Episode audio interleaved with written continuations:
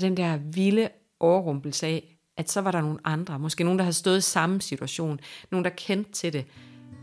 De så mig, og de var der bare, og jeg har aldrig gjort noget for dem, og jeg kommer måske heller aldrig til at kan gøre noget for dem, men de var der. Velkommen til Gode Ord igen. Kirkerne i Vest-Sallings nye podcast, hvor vi vender livet i samtale med hinanden, og ikke mindst de kloge, provokerende, inspirerende, mærkværdige, fascinerende og glædelige ord, der kommer os i møde, når vi åbner Bibelen. Mit navn er Martin Rohr Gregersen, og jeg er kirkekulturmedarbejder. Hver uge vil jeg besøge en af mine gode præstekolleger, og med mig vil jeg have en mikrofon og en af kirkeårets prædikentekster. Altså de der evangelietekster, som søndag efter søndag læses op under gudstjenesten, og som præsten prædiker over. Det vil jeg for at høre, hvad de gode gamle ord egentlig kommer os ved i dag. Denne uge besøger jeg sognepræst Natalia Packert Andresen.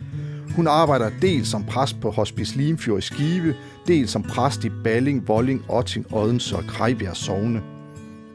Og vi skal snakke om teksten til søndag den 3. september, eller som vi siger i kirken, 13. søndag efter Trinitatis. Det er lignelsen om den barmhjertige samaritaner, som mange helt sikkert vil kende. Men jeg starter alligevel med at spørge Natalia om, hvem det er, vi møder i denne lignelse.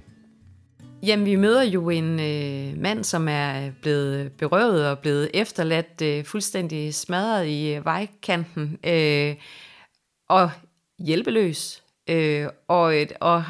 Og så møder vi jo de her mennesker, som bare går forbi, indtil en samaritaner dukker op og hjælper ham, og hjælper ham godt på vej, ikke bare lige her i nuet, men også sådan fremadrettet. Jeg sørger for, at du bliver indlogeret, og sørger for, at du kan være her, til du kommer. Så vendte Jesus sig til disciplene og sagde til dem alene, salige er de øjne, som ser det, I ser, for jeg siger jer, mange profeter og konger har ønsket at se det, I ser, og fik det ikke at se, og at høre det, I hører, og fik det ikke at høre. Der rejste en lovkyndig sig og ville sætte Jesus på prøve og spurgte ham, Mester, hvad skal jeg gøre for at arve evigt liv? Han sagde til ham, hvad står der i loven? Hvad læser du der? Manden svarede, du skal elske Herren din Gud af hele dit hjerte og hele din sjæl og hele din styrke og hele dit sind og din næste som dig selv. Jesus sagde, du har svaret rigtigt, gør det, så skal du leve. Men han ville retfærdiggøre sig selv og spurgte Jesus, hvem er så min næste? Jesus svarede og sagde, en mand var på vej fra Jerusalem ned til Jericho og faldt i hænderne på røvere. De trak tøjet af ham og slog ham, så gik de og lod ham ligge halvdød. Tilfældigvis kom en præst den samme vej. Han så manden, men gik forbi. Det samme gjorde en levit, der kom til stedet. Også han så ham og gik forbi. Men en samaritaner, som var på rejse, kom hen til ham og fik medynken med ham, da han så ham.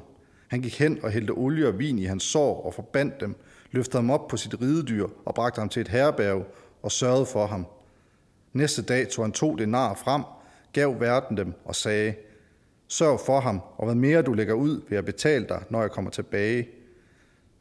Hvem af disse 3 synes du var en næste fra ham, der faldt i røvernes hænder?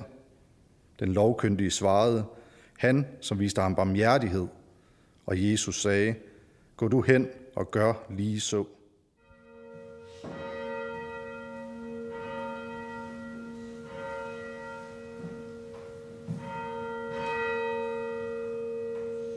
Så der er et menneske, der ser et andet menneske i nød og gør noget ved det.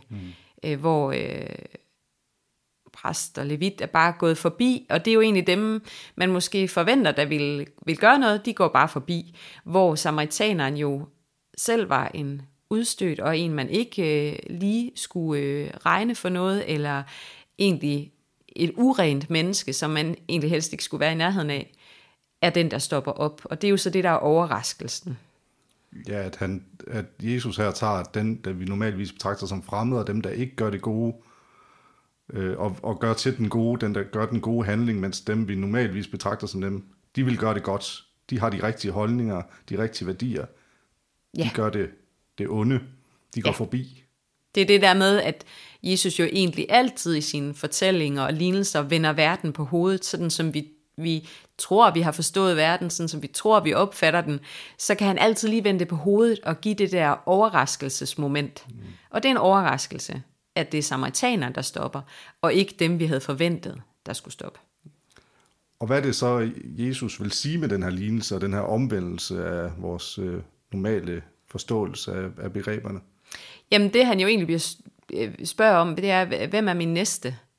Altså, hvem er det, jeg skal sørge for, og hvem er det? Så det er jo det begreb, han skal forsøge at forklare os. Hvem har jeg ansvaret for? Hvem er min næste? Er det den, som er sådan blodmæssigt relateret? Er det min familie? Er det de nærmeste? Er det mine bedste venner?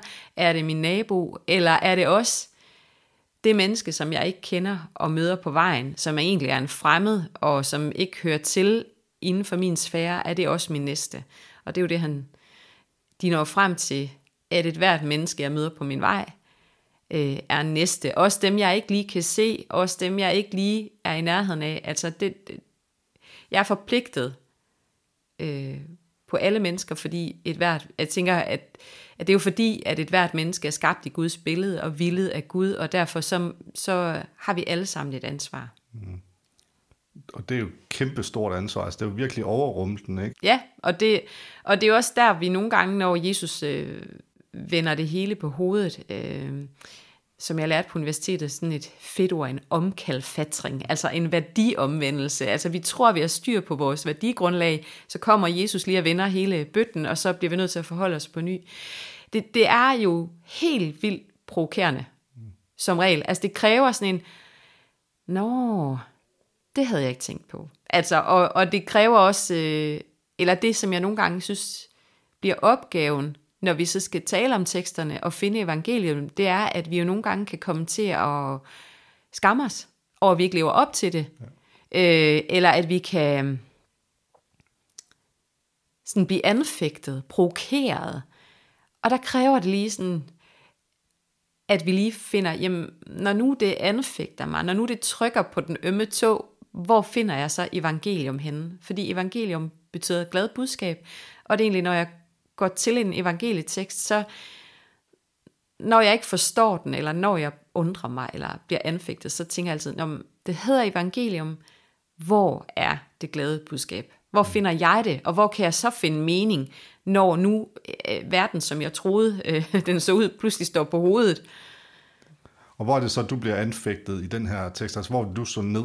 Nu er det jo sådan, det er jo en meget læst tekst, ikke? Og vi kender den nærmest til hudløshed, så det, altså, der er sådan, der kommer nærmest sådan en grå stær ind over teksten, ikke? Det er svært at blive anfægtet af sådan en tekst, man har læst så mange gange, ikke? Men kan du alligevel prøve at sige, altså, hvor, når du læser den i dag, den barmhjertige samaritaner, hvor er det så, du bliver anfægtet? Jamen det er nok lige præcis på min dårlige samvittighed. Gør jeg nok? Gør jeg egentlig en forskel? Eller lige nu er jeg sådan lidt optaget af ordet privilegieblind. Altså fordi jeg lever i Danmark, har sund og rask, har et godt job og har et sikkerhedssystem og kan komme til at bruge løs af både ressourcer og tid og mennesker. Altså, lige her. Jeg kan jo ikke selv se, hvis jeg er privilegieblind. Altså, så der bliver rystet ved noget. Er der noget i mit liv, jeg overser? Er der nogen, jeg overser? Og kan jeg i virkeligheden? Er det ikke for meget, som jeg er jo selv Guds barn, er det ikke også for meget at give mig det ansvar? Det kan nok blive anfægtet af. Det er jeg jo slet ikke dygtig nok til, eller stærk nok til, eller har overblikket til.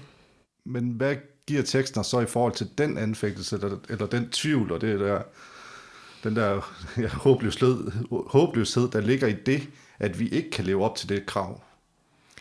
Jamen så min næste tanke var faktisk det her med, at der også er en kæmpe glæde, og gave og velsignelse i, at det her tema med, at hjælpen nogle gange kommer fra uventet side. Altså det der med, at vi kan blive overrasket over medmenneskeligheden, over nærværet, som nogle gange falder helt uventet. Og det har jeg jo oplevet, både at jeg nogle gange selv har lige evnet at se et menneske, som ingen andre ser, få øje på noget, som ingen andre ser. Eller hjælpe lige der, hvor det synes, som om der ingen hjælp er. Og andre gange har jeg jo også selv fået hjælp fra helt uventet kant. Den der vilde overrumpelse af, at så var der nogle andre, måske nogen, der havde stået i samme situation, nogen, der kendte til det. De så mig, og de var der bare, og jeg har aldrig gjort noget for dem, og jeg kommer måske heller aldrig til at kan gøre noget for dem, men de var der. Uden spørgsmål, uden krav, så kom hjælpen. Og det er jo på færre her. Det er uden spørgsmål, det er uden krav. Der forventes ikke nogen tilbagebetaling. Og det synes jeg virkelig, der er meget håb i, ikke? Fordi at, altså, man kan spejle sig i samaritaneren, der kommer og hjælper og prøver at være ham i sit liv. Men man kan også prøve at fokusere på manden. Altså, hvem er han? Ja. Ham, der ligger der, helt magtesløs, hjælpeløs, overfaldet. Ingen, der griber ham. Hvem er han? Ja. Ham, der ligger der. Ja, hvem er han? Og jeg tænkte også, og hvad sker der bagefter? Altså, hvad sker der bagefter, når han så tænkte, okay, her blev jeg mødt og hjulpet, og jeg kan ikke engang sådan ligesom gøre noget igen. Altså, hvor livsforandrende er det? Altså, det ved vi jo godt, at ud af kriser kan også opstå vækst, eller hvad skal man sige, der kan også opstå noget nyt, et andet sted for et nyt liv, eller et nyt perspektiv, eller et nyt syn. Mm. Men ja, hvem er han? Han er jo både et offer for en røver på vejen, og så er han jo også en, der bliver overset. En stor del af teksten, ikke? Mm. Og så var han også en, der klarede det. Og det kunne han ikke have gjort på egen hånd. Og sådan tænker jeg også, der er noget i det her tekst, at vi kan simpelthen ikke som mennesker klare os på egen hånd. Vi har brug for nogen, der ser os. Ja, og det var i relation til det, du sagde, men jeg tænker, at vi alle sammen kan opleve tidspunkter i vores liv, hvor vi har manden, ja, der ligger der. Ja. Altså, hvad enten vi rammes af angst, depression, en eller anden form for livskrise, der er nogen, der dør i vores nærmeste familie. Ja. Eller hvad det nu kan være. Vi kommer alle sammen ned i det der hul, hvor vi ligger, der er helt magtesløse og håbløse, og kun kan se mørket. Og sådan tilsølet over i knæ og overset. Ja. Og ja. Altså, det tror jeg, vi alle sammen på et eller andet tidspunkt kan opleve, og være ham, der ligger der. Mm. Og så synes jeg, der er et håb i, som du siger, at den der hjælp til at få os ud af det der mørke, kan komme fra et helt uventet kant. Ja, det må man sige. Altså, det, at selvom dem, vi havde forventninger til, svigtede, så er der håb om liv og en, ja, altså i kirken kan vi godt bruge det ord, en lille opstandelse. Ja. Det er der håb for, og vi behøver ikke selv at vide på forhånd, hvordan skal jeg klare det her? Fordi det kan vi jo ikke, men det kan komme fra uventet kant. Og det er nemlig rigtigt, det er der virkelig evangelium i. Og den hjælp, der også kan komme, den kommer jo så også overbefra, kan man sige, fra Gud. Altså i det kærlighedsbudskab, som også er i teksten, altså det dobbelte kærlighedsbudskab, altså du skal elske Herren, din Gud, og din næste som dig selv. Ja, altså, ja. Der tænker jeg, det har du helt ret i, fordi det er jo det her med, hvis man, når man opdager, at man er elsket, uanset, og man er set og villet af Gud, så kommer det også på en eller anden måde til at have et output mennesker imellem, så er man forpligtet. Og det kan jeg huske, jeg sådan særligt lagde mærke til, da jeg hørte Charlotte Rørd, som jo har mødt Jesus. Sådan en meget særlig fortælling om, at hun har set, mødt og talt med Jesus, eller hvad skal man sige. Og jeg husker det, nu kan det være, at jeg tolker forkert på det, men jeg husker det også som om, at det er jo, udover at være en gave, så siger hun også, det er jo også lidt besværligt. Fordi når jeg blev set på fuldstændig som den, jeg var, og ligesom fik budskabet fra Jesus, det er godt, du er her. Altså ingen mellemregninger, ikke noget med, men du kunne lige skrue op for det, eller ned for det, eller du må lige være sådan her.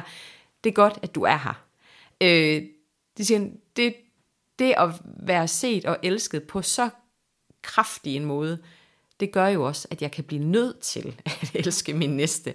Og ærligt talt, indimellem er det jo besværligt. Ja. Og jeg tænker også, der hvor jeg jo selvfølgelig også kan blive anfægtet, og sådan, kan blive lidt sådan, det er jo også, jeg skammer mig over, at præsten i den her fortælling går forbi, Fordi jeg tænker sådan, det er hele præstestanden, der sådan, ej, det går bare ikke, at en, der skal være der for de andre, går forbi. Og en, som ved, hvad det handler om, og som kender til næste kærlighed, må simpelthen ikke gå forbi. Og samtidig så er det jo, fordi jeg ved, jamen, jeg overser jo også noget indimellem. Jeg svigter jo også der, hvor jeg burde være, og der, hvor man virkelig havde forventninger til, der står præsten, og der er præsten til stede. Der svigter jeg også, fordi jeg er et menneske. Hmm. Men så er der altid nogen, der samler os op igen, når vi så har svigtet. Ja, yeah. Yeah, det tænker jeg. Og jeg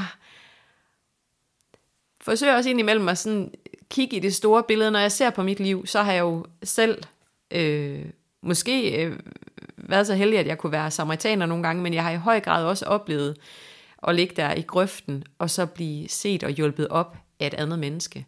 Og ofte har det, altså der hvor det netop er uden spørgsmål, uden krav, en hjælp lige på rette tid og sted, og så er vi begge to gået videre i livet, beriget. Men jeg har jo aldrig kunne give det samme menneske det tilbage, som jeg fik af dem. Så jeg prøver sådan at tænke, det hele er et stort regnestykke.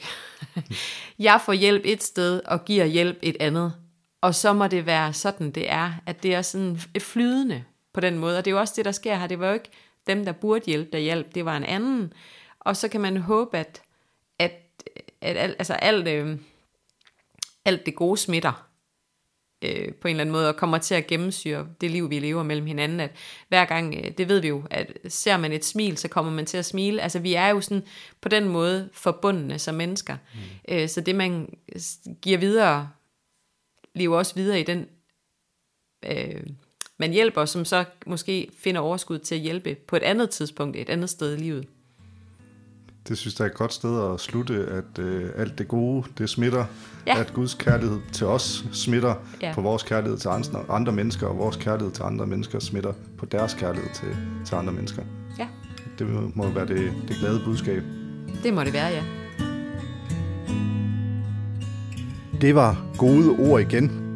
Tak fordi du lyttede med. Vil du have flere gode ord, så husk, at du selvfølgelig altid er velkommen i en af vores mange kirker, sognehuse eller konfirmandstuer. Du kan finde gudstjenester og andre aktiviteter på vores hjemmesider eller Facebook-kanaler, som du også finder links til i podcastbeskrivelsen. Og så håber jeg selvfølgelig, at du lytter med igen i næste uge. Denne episode er redigeret af mig, Martin Rohr Gregersen, med kyndig vejledning fra min gode ven, Øjvind Fridtjof Arnfred. Vi lyttes ved.